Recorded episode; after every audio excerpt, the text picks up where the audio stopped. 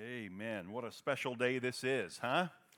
So good to see each of you here as we celebrate the risen Christ. This is the Lord's Day, and it's a special Lord's Day. It's the day when up from the grave he arose.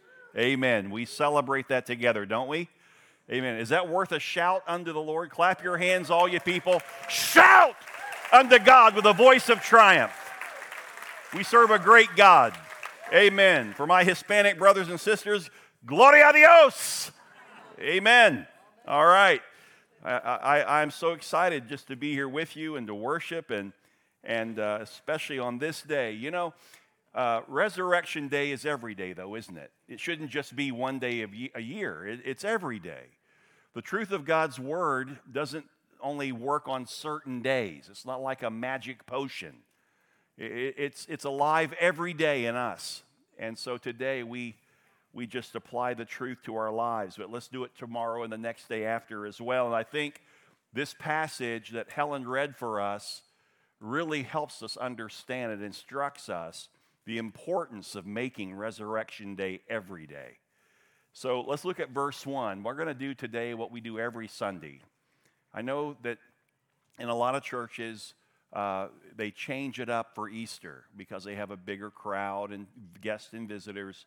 I'm not changing anything up. We're, we're going to continue verse by verse in the Bible. We've been working with the Gospel of Matthew since September, and uh, we're, we're at chapter 18 actually, uh, but we're jumping ahead like we did last week. Last week we were in chapter 27 as we thought about the triumphal entry of Christ and what that really means and uh, then Thursday night, we were actually looking at uh, the, the death of Christ, the crucifixion on Friday night for Good Friday.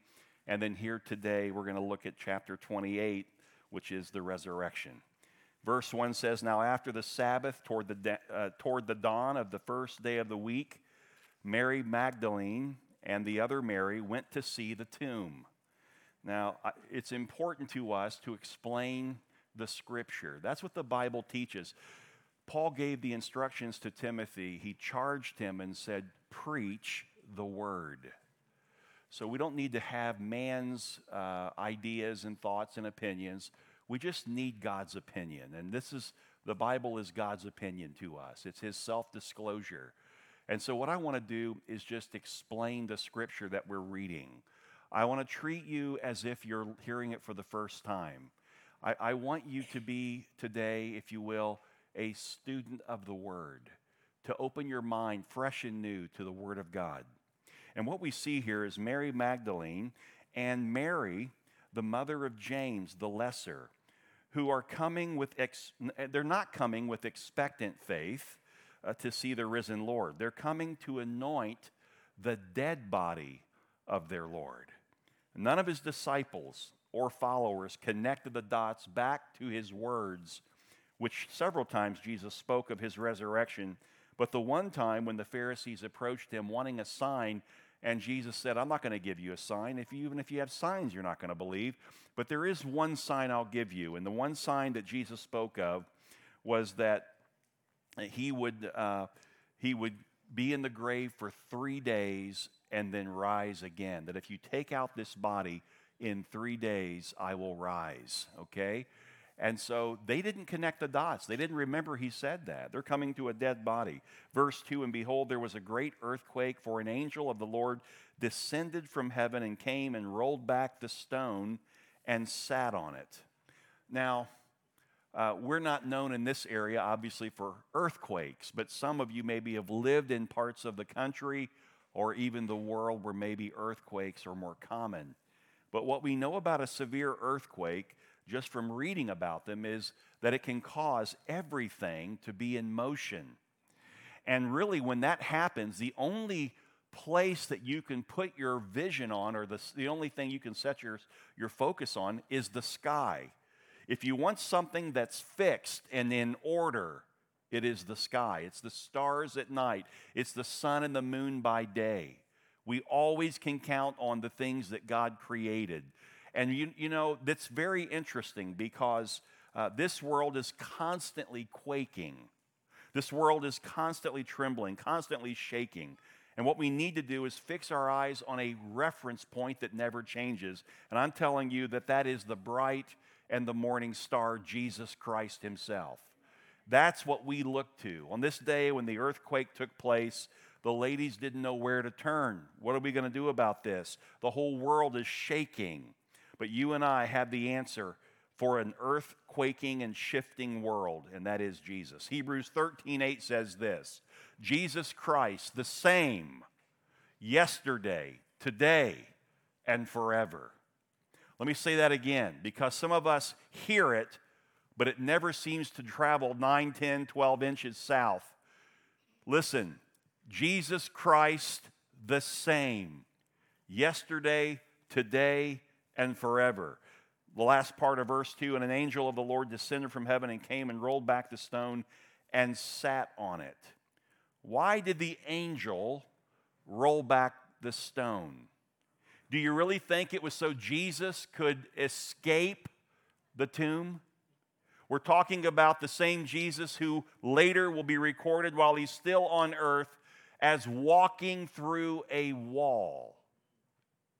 Jesus did not need help getting out of the tomb. The angel rolled back the tomb, the stone, so that the women and the disciples in other gospels it records that they too show up so that they could look in and see that the tomb was empty. See, that's the message of the resurrection that there was no body to be found. Jesus Christ is alive and Jesus Christ is alive in those who believe today. In, 1885, Major General Charles Gordon, he's a godly man. He discovers what they believe to be the tomb of Jesus, and he did a wise thing. He took a jar of soil gathered from the floor of the tomb to some chemists and asked if there was any trace of decomposition in the soil. The analysis found that there was no trace of decay in the tomb. What did you expect? Speaking of the angel, his appearance was like lightning and his clothing white as snow. So they the soldiers are there and all of a sudden this angel shows up. His appearance is like lightning and his clothing white as snow. And look what happens. Fear comes upon them. And for fear of him, the guards trembled and became like dead men. Why are they fearing the angel? Is it because they saw the angel of the Lord draw a flaming sword? The Bible does not say that. Is it because the angel spoke these words and it knocked them down? Because it says that they were like dead men. They fell down not because the angel spoke something, not because he pushed them, they fall back for no other reason than the fact that they are experiencing the awesome power of purity that came straight from heaven to earth. They are seeing an angel of the Lord who had been in the presence of God Himself, and now He appears before them. And let me just tell you something: where, where there is true, uh, where there is true power, there is purity. This world doesn't understand that. Power comes by standing, taking your ground, taking other people's ground. Power is by rising up, power is by overcoming. We, we have gurus who teach us how to walk in power. I'm telling you, if you want real power, then you want to walk in meekness and humility before Christ, and you want to live a life of purity and holiness before God. When you do that, I'm telling you, it causes people around you to tremble. Oh, on the outside, they might throw accusations, they might mock you, they might make fun of you, but I'm telling you, there's something in you. It's not you, it's what is in you that they can't help but experience. And it just causes them to be sober on the inside and see God is here. Something's happening. And that's what we ought to be living every day. When purity and holiness arrive, the threshold shakes, the room fills with smoke. The priest cannot even stand up so he can minister. It was the presence of the angel that caused the Roman soldiers to collapse. When purity is present, no earthly power can withstand it. You don't believe me? Watch when Jesus opens up the sky and reappears and every human being on the face of the globe that's alive and every body that is dead, when they see the Lord for who he is, you are going to see every knee bow, every tongue confess, everyone with absolute fear over the purity, the holiness of God. But the angel said to the women, Do not be afraid, for I know that you seek Jesus who was crucified. He is not here, for he has risen. Don't be afraid. This was the same proclamation made to the shepherds when the angel first appeared at the birth of Christ. Don't be afraid. Why? Because every time heaven comes down, fear comes over us. Amen? Uh, you know what it's like when you're in prayer and all of a sudden you just sense the overwhelming presence of God and this literal awe, this revering fear comes over you that I am in the presence of the Lord. Isaiah experienced it in chapter 6 of his book, where he was in the temple mourning the death of King Uzziah, and immediately the Lord is seen in a vision sitting on a throne, his train of his robe filling the entire temple. And there, the threshold begins to shake. Smoke fills the room. I'm not talking about artificial smoke out of a machine that churches put up in the side over here. Real smoke filled the room in the presence of Almighty God. And the only words out of the ma- mouth of this human being were, Lord, I'm a sinner. I'm undone. I'm a man of unclean lips, and I live among a people of unclean lips. When we come into the presence of the true God of Abraham, Isaac, and Jacob, it's sobering, it's holy. There's a revering that occurs. It's special. It's not something that you can manufacture in this world. God doesn't want the church to try to manufacture that because it just cheapens the truth. He wants us to simply come with pure hearts open to God and worship and allow Him to do the rest.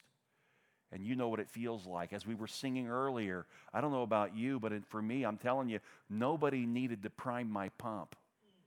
I mean, I was ready. When I was singing those words in my heart, I was in all out worship before God. It didn't matter how bad my voice sounded. I was overcome with the truth of God's word, knowing that from the Bible, He is with us here today. He is in this place with us. More importantly, He's in us. Praise God. Don't be afraid. This was the same proclamation made to the shepherds. You know, I'm not a history buff by any stretch, but I do love history. I really do. I enjoy learning about history. On June 18th, 1815, that was one of the decisive days in world history. It's when Napoleon had just left the island of Elba off the Italian coast, where he had rebuilt his army while in exile. And as he sailed back to the mainland of Europe with some 75,000 troops with him, including the Old Guard, which in that day arguably was the most fiercest uh, group of fighters ever Although the Duke of Wellington, he was the commander in chief of the British forces, although he offered to do his best to stop Napoleon, it seemed like a futile assignment. So it was at Waterloo with only 67,000 Allied troops, Waterloo being in that region of Belgium where you can actually see Belgium from the English Channel and from the North Sea. And there, uh, we find Wellington engaging Napoleon in battle. If Napoleon is victorious, there would be no stop, stopping him in his reclaiming of that part of the world, Europe.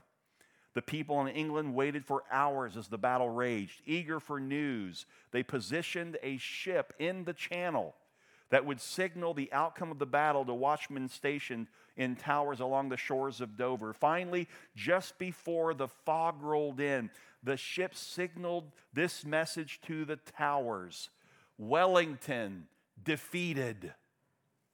The hearts of the watchmen sank as they relayed the word quickly to the waiting messengers, and word quickly spread throughout England that Wellington had been defeated. Needless to say, hopelessness, despair set in as the Brits knew it would only be a matter of time before Napoleon would sail across the channel and lay claim to their country.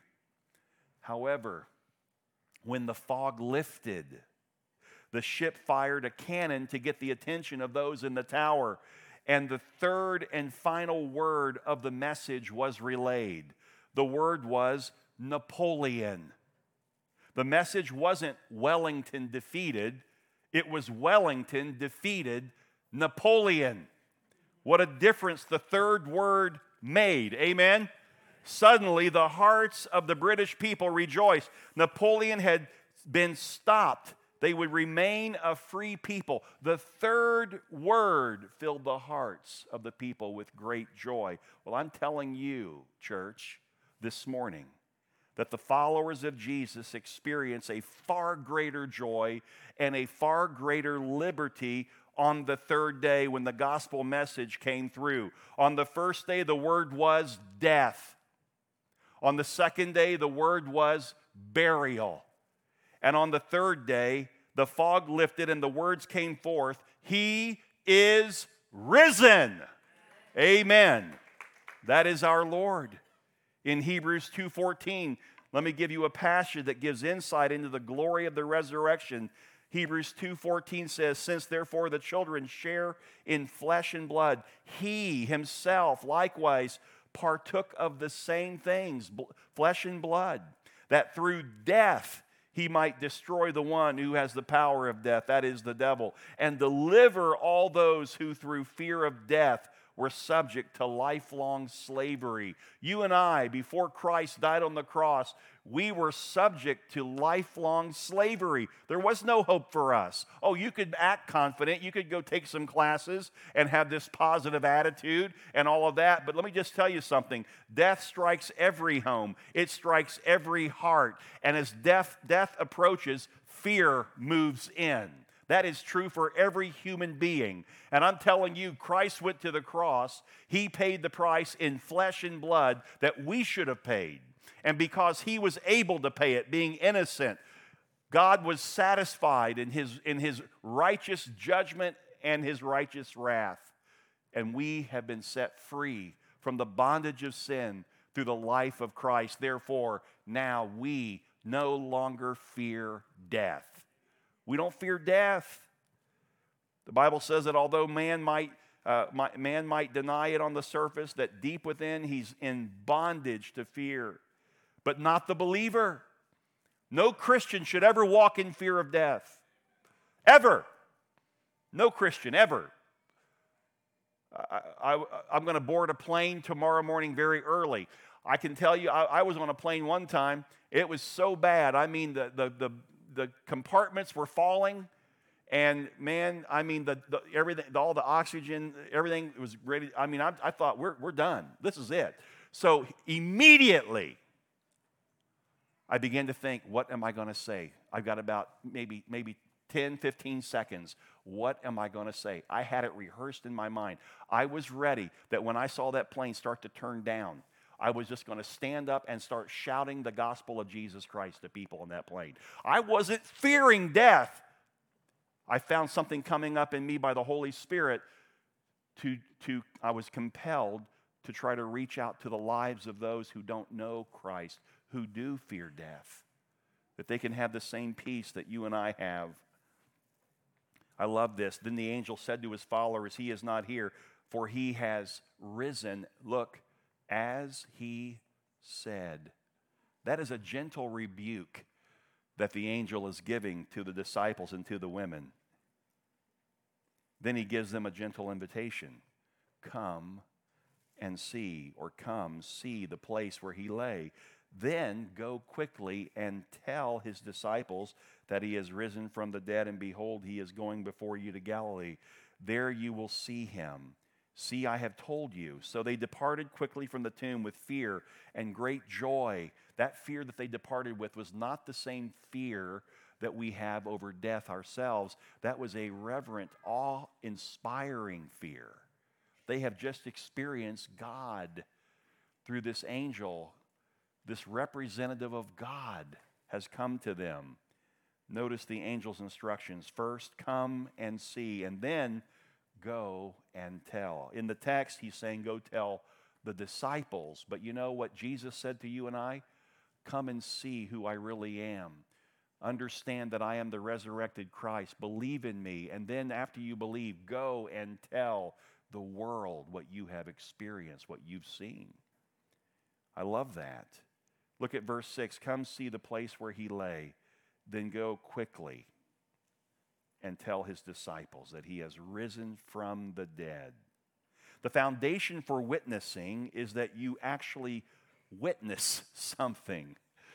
Until you come and see the Lord, listen, every one of you, until you personally come and see the Lord Jesus as the Son of God, as the Savior of the world, as the one who went to the cross to take on your sins, as the one who God turned away from, left Jesus, God on the cross, forsaken so that Christ would, would die with sorrow and grief over the sin. Until you come to see that, until you come to see that Jesus, three days later, was raised from the dead by God, you have no message to share with other people. You have to first of all see it, and you've got to believe it. You've got to surrender to it. You become a Christian. And upon believing that Jesus is the Son of God, then the next thing that naturally happens is you begin to share with others what you've witnessed. That's all that that's all it means to be a witness for Christ. Just what's your story? How did you come to Christ? Tell somebody about it. That Christ is real. The same is true for the resurrection of Christ. Until we come and see that Jesus was raised from the dead, we have no message to go and tell the world. You see, all of Christianity hangs on the truth of the resurrection of Christ. Every bit of it. Without it, we have no gospel. That's what Paul said. The very proof of Christ's sacrificial death on the cross for our sins, that he took my place, that he was raised by God the Father his suffering and death had to satisfy God's wrath and judgment against sin and the sinner. If Christ's death on the cross was not sufficient, then God the Father would never have raised him from the dead. He would have left him in the grave. But the fact is, the reason the resurrection took place was because what Jesus did on the cross was sufficient in God the Father's eyes. It satisfied his wrath and his judgment against sin and the sinner so that if we believe in Jesus, we take on his righteousness and the Father sees us as his children. Thank you, Lord, for that. The angel first told the women to come and see where his body was laid, and once they witnessed that his body was gone, then he said, Now go and tell others. Now you have the whole picture. Now you have the complete message of the gospel. Go and share with people. And behold, Jesus met them, verse 9, and said, Greetings! And they came up and took hold of his feet and worshiped him. Now, understand, Matthew is giving us uh, the details uh, of the resurrection, but really, it's a summary detail. If you go into Luke's gospel and you go into Mark's gospel and you go into Luke, uh, to uh, John's gospel, it's a different picture. You see other aspects of the same event. Not all four record all the aspects of what took place. But so John has just moved, or I'm sorry, Matthew has just moved us from the tomb to the mountain, where the disciples now see the Lord Jesus Christ. And this is exciting for them. We, but I want you to see something here. They came up and took hold of his feet and worshiped him. I want to say something here about these women who came to the tomb. When they came to the tomb, their doctrine was wrong. They thought they were coming to anoint or to minister to the dead body of the Lord, to tend to the body of the Lord. They didn't know that he had risen. They should have known, but they didn't remember. They didn't connect the dots. So their doctrine is wrong. Yet, Even though they thought Jesus was dead, they still came. Why? So that they might minister because they adored him, they loved him. He was their Savior. Interesting to me. We can have a wrong doctrine and have a right devotion. In other words, you might not have everything right in doctrinally speaking, but if your heart is right with the Lord, if you have if you yearn to be with him, to love him, to know him, he receives you. These women came, they found him, and they fell down at his feet, worshiping him. And he didn't say, Wait a minute. You got the doctrine all wrong at my resurrection. Who do you think you are trying to come in here and worship me like this? He didn't cast them off, he received them. There's something in that. We need to understand that getting doctrine right doesn't guarantee an affectionate relationship with Christ. The Pharisees searched the scriptures, but they never found Christ. They knew the word, they knew the scripture, but they did not know Jesus Christ. They only became more prideful with greater knowledge. You see, having an affection for Christ should come out of what we know about him. Yes, it's important to study doctrine, but don't lose the affection for Christ. That's why our church is all about a simple and pure devotion to Christ. We study the word and then we we love Jesus with what we know. Amen. Peter said that we should grow in the grace and knowledge of our Lord and Savior Jesus Christ. The last part of verse 9 expresses the essence of the relationship that we have with Jesus. Look at verse 9. And they came up and took hold of his feet and worshiped him. Then Jesus said to them, Do not be afraid. Go and tell my brothers to go to Galilee, and there they will see me. Wow. My brothers? Wait a minute. When Jesus was arrested in the Garden of Gethsemane, his disciples fled. When he was being tried, Peter was cursing and denying that he even knew Jesus. If you were in Jesus' sandals, would you, have, would you have said to the women, Go tell my brothers I'm going to meet them in Galilee? I doubt it. If you and I were in that situation, having gone to the cross with a bunch of disciples that abandon us, uh, I think it would look more like go tell those yellow bellied sapsuckers that I'm back and I'm coming for them. That's what I would have said. Aren't you glad I'm not God? Amen. And I'm glad you're not God. After Jesus died, Scripture tells us that he descended into hell. Then we learn from the messianic prophecy in Psalm 68 18 that he ascended on high and gave gifts to men. If I went to hell for people who forsook and denied me, I can promise you I ain't going to come back and give anybody any gifts. Father, we got a serious problem. That's what I'd say in heaven. Your word says that you chasten those whom you love. Well, it's chastening time. That is not. I'm so thankful to say this to you today. That is not the character of God. We have such a tendency to want to teach people lessons, straighten them out, rattle their cage, set them straight, but that's not the heart of our Lord. When he ascended, he didn't say, Father, let's punish these scoundrels. He said, Father, let's give them gifts. Let's give Peter a gift, the one that denied me three times.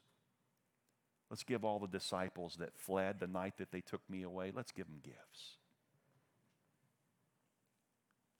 Only God can do that. Only God can have that kind of a heart towards people. And only God can forgive that way. Not getting anything in return, not looking for anything in return, just openly, unconditionally loving us. The scripture in so many places says, it uses this phrase, that he, that he delights in, here it is, he, he delights in unchanging love. His love never changes. Do you believe that? You need to. His love never changes towards you. Some of you have done things just as bad as what Peter has done. Doesn't matter. God loves you. While they were going, verse 11, behold, some of the guard went into the city and told the chief priests all that had taken place. Here we go. The Roman soldiers who had stood watch over the body of Christ in the tomb have now gone to Jerusalem, and now they're telling the religious leaders, You won't believe what happened. The earth shook, the angel appeared, the tomb was open, and the body was gone. Well, how did these holy men take this?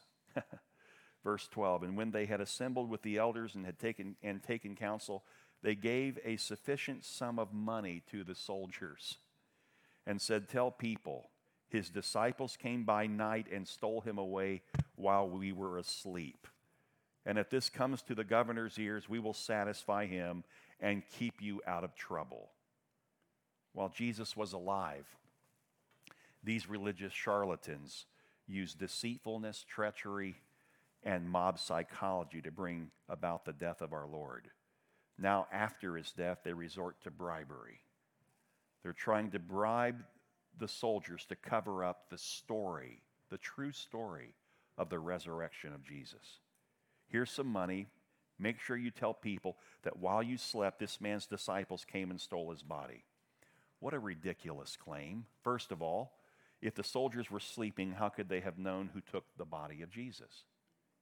Secondly, a Roman soldier sleeping while he's supposed to be keeping watch, that is immediate execution. No Roman's going to believe the Jewish leaders if they can possibly hold the, chief, the captain off from taking their lives. Makes no sense at all. Yet, on college campuses today, all over America, some so called intellectuals still parrot this 2,000 year old lie. His disciples stole the body. What makes this pill hard to swallow is the fact that the disciples never recanted their story about the resurrection of the Lord Jesus Christ. Young people, I want you to hear what I'm saying because the facts bear witness to the truth. If you understand that these disciples, they died horrendous deaths. James was sawn in half. These are the followers of Jesus. Thomas had, had his brains beaten out with a club. Peter was crucified upside down. John, he survived being lowered into boiling oil somehow, and later he recorded the apocalypse, the revealing of Christ in heaven in glory, the book of Revelation. Many of them saw their families tortured and killed because they continued to preach the resurrection of Jesus Christ. I don't have enough faith to believe that 11 men suffered brutally, watched their, the annihilation of their families, and they died violently. They didn't do that for a lie, they were telling the truth.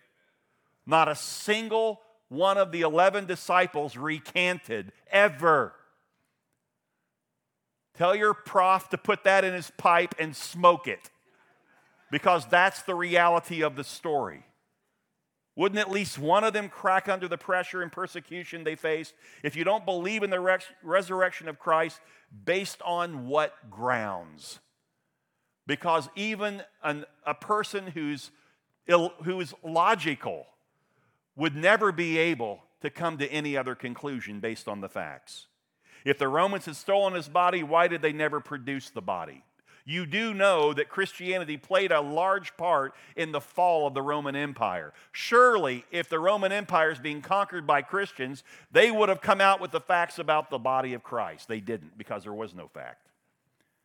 Throw emotions out the window, the body is not there. The resurrection is the most analyzed event in history, and it continues to baffle the intellectuals in the 21st century. If you want a modern day Three Stooges experience on TV, turn to the History Channel and let them explain to you the resurrection of Jesus, how it's false.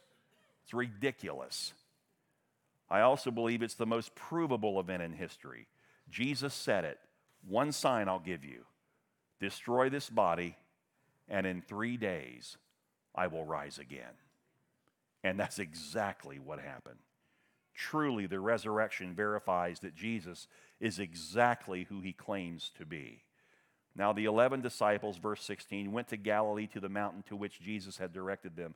This is probably the time when Jesus appeared to the 500 witnesses. In 1 Corinthians 15 6, it records that. And when they saw him, they worshiped him, but some doubted. Even after seeing Christ glorified, res- resurrected, there were still doubters. There will always be doubters. Here this morning, respectfully speaking, there are some doubters. But you see, you have to deal with the truth. You might not be ready to deal with it today. I hope you are. But if you're not, I'm just telling you, you are going to come to a day when you're going to have to deal with it. When death comes knocking, if you have the opportunity to be on a deathbed, when death comes knocking, you're going to have to deal with whether Jesus truly is the Son of God. And you cannot hide behind this idea. Oh, I believe he was a great prophet. He was a good man. He had great things going for him. And I think we should live out of the same life that he lived, you know, carry the same attitude that he had. You can't say that anymore because Jesus said that he rose from the dead. So either he is the Son of God and he spoke the truth, or he is not, he's, a, he's crazy in the head. You don't have it any other way. On any given Sunday, Christ is here ready to receive those who will believe. Are you ready to believe?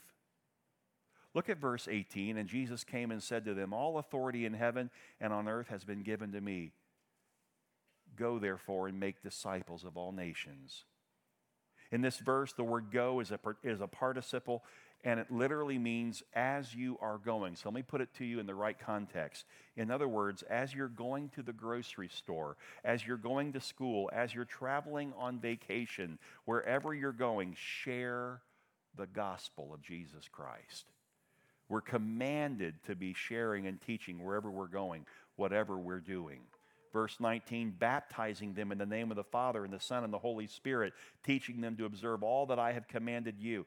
Jesus didn't say, listen, baptizing them in the names of the Father, Son, and Holy Spirit. It's not three persons, it's not three separate individuals. He's speaking literally the Trinity here, the mystery of the Trinity. That is a doctrinal truth. And behold, I am with you always to the end of the age. Here's the proper exposition of that. I'm with you always to the end of the age. So, who is Jesus with till the end of the age? Here it is. In this modern day that we live in the 21st century, this is who Jesus is with until the very end. Here it is. He's saying, as you're going, as you're baptizing, as you're teaching. In other words, as you are living out the Christian life, as you're traveling as my disciples, know that I am with you always, even to the end of the age. If you claim to be a Christian, but there's no witnessing, there's no sharing the faith, there's no walking in the Word, there's no prayer on your knee, listen, friend, I have a hard time believing that you're really saved. And I have to say to you, I'm not sure Jesus is walking with you till the end of the age. You got to come to faith in Christ. And when you do, the way that we know that we are saved, first of all, is a, is a knowledge that the Holy Spirit now lives in us. But secondly, we can see it because there's going to be fruit that follows. Jesus said that. You'll know people by the fruit, by the witness that they are, by the way they study the Word, by the way they share Christ. Are you witnessing? Are you sharing? Have you? Have you been crucified with Christ? See, this isn't a game that we're playing here. Death is real, and death is going to come to each one of us if the Lord tarries. Either we're crucified with Christ and live, or we live for ourselves and die. The beauty of salvation is that we have placed our faith in the Son of God who loved us and gave himself up for us. Do it now. If you haven't already, do it now. Just from your heart to God. with the knowledge that you have. You say, I have limited knowledge about Jesus. You don't need a lot of knowledge to believe. You just trust with the faith that God's given you that Jesus is the Son of God, that this story that we read today is truth, and that He can give you life eternally. He can remove the fear of death from you today. That you know that if you live, you're going to live for Christ. If you die, it's even better. You go to heaven and, and spend eternity with the Lord. But to get there, Paul said it well in Galatians 2:20. No longer do I live. The life I now live, I live by faith in the Son of God. Christ lives in me. That's a true believer. Christ living in you. I pray that today you'll reach out by faith and just believe, recognizing that you're the sinner and He's the Savior and you'll come to Him and you'll experience His love, a love that is not going to hold your sins over you. Aren't you glad? Because we've all sinned. He's not looking to hold your sins over. He's looking to say, Tell my brother, tell my sister that I love them. They're children of God. You're set free from those things because of the cross. Hallelujah. Father, this morning as we close our time with reflective thought. Speak to every heart that's here. For the believer, Father, we know that this story is true. We have received it, we believe it, and now we are to walk in it. It's time for us who have come and experienced the Lord to now go and tell others about Him. But the message is also clear for those who have never known Him personally. Come and see. Come to believe that Jesus is the reference point that will keep life together on this earth. Believing in Him as Savior and Lord. And then we too can go and tell others about Him. We pray this over every person, Father, in Jesus' name. Amen. I want to say to you that we have we have elders who are pastors. Our elders in our church are all pastors. All the pastors of our church are elders. And, and they're going to come up. And then we also have some wonderful women and other men who will are just prayer partners. They want to just pray with you. And uh, so if you have any request of prayer, anything that you'd like to have prayer for, just walk up and stand in front of one of these folks, and they'll be glad to hear your heart and to pray, to, to agree with you in prayer. That's why they're here. So please come and receive ministry. If today you received the Lord, if you have believed in Him as your Savior, you see, it doesn't come by raising a hand, it doesn't come by bowing a head, it doesn't come by walking forward. You receive Christ in your heart, you receive Him. And so if you've done that, you are a Christian. And we, we, that's awesome. We want to celebrate with you. In fact, I want you to go to the back and let us know that. Write that down. We have a piece of paper back. Write it down so that we can follow up because we want to continue to walk beside you and pray for you. That's awesome. And uh, let me also just remind you that at our church, uh, as we close, fellowship is such a significant part of our fellowship. So I hope that you'll go back and greet one another. Those of you who want to sign up for the dinner that we heard from Marshall earlier in the service, please sign up. I think he said 38 uh, open spots. We're limited in seating, so please sign up. It's, there's no fundraiser to it. It's just we want you to have a wonderful meal. The, the missions committee's blessing us with this event. And then uh, anything else, Deb, that I need to mention? Okay. Well, I want to thank you for being here today.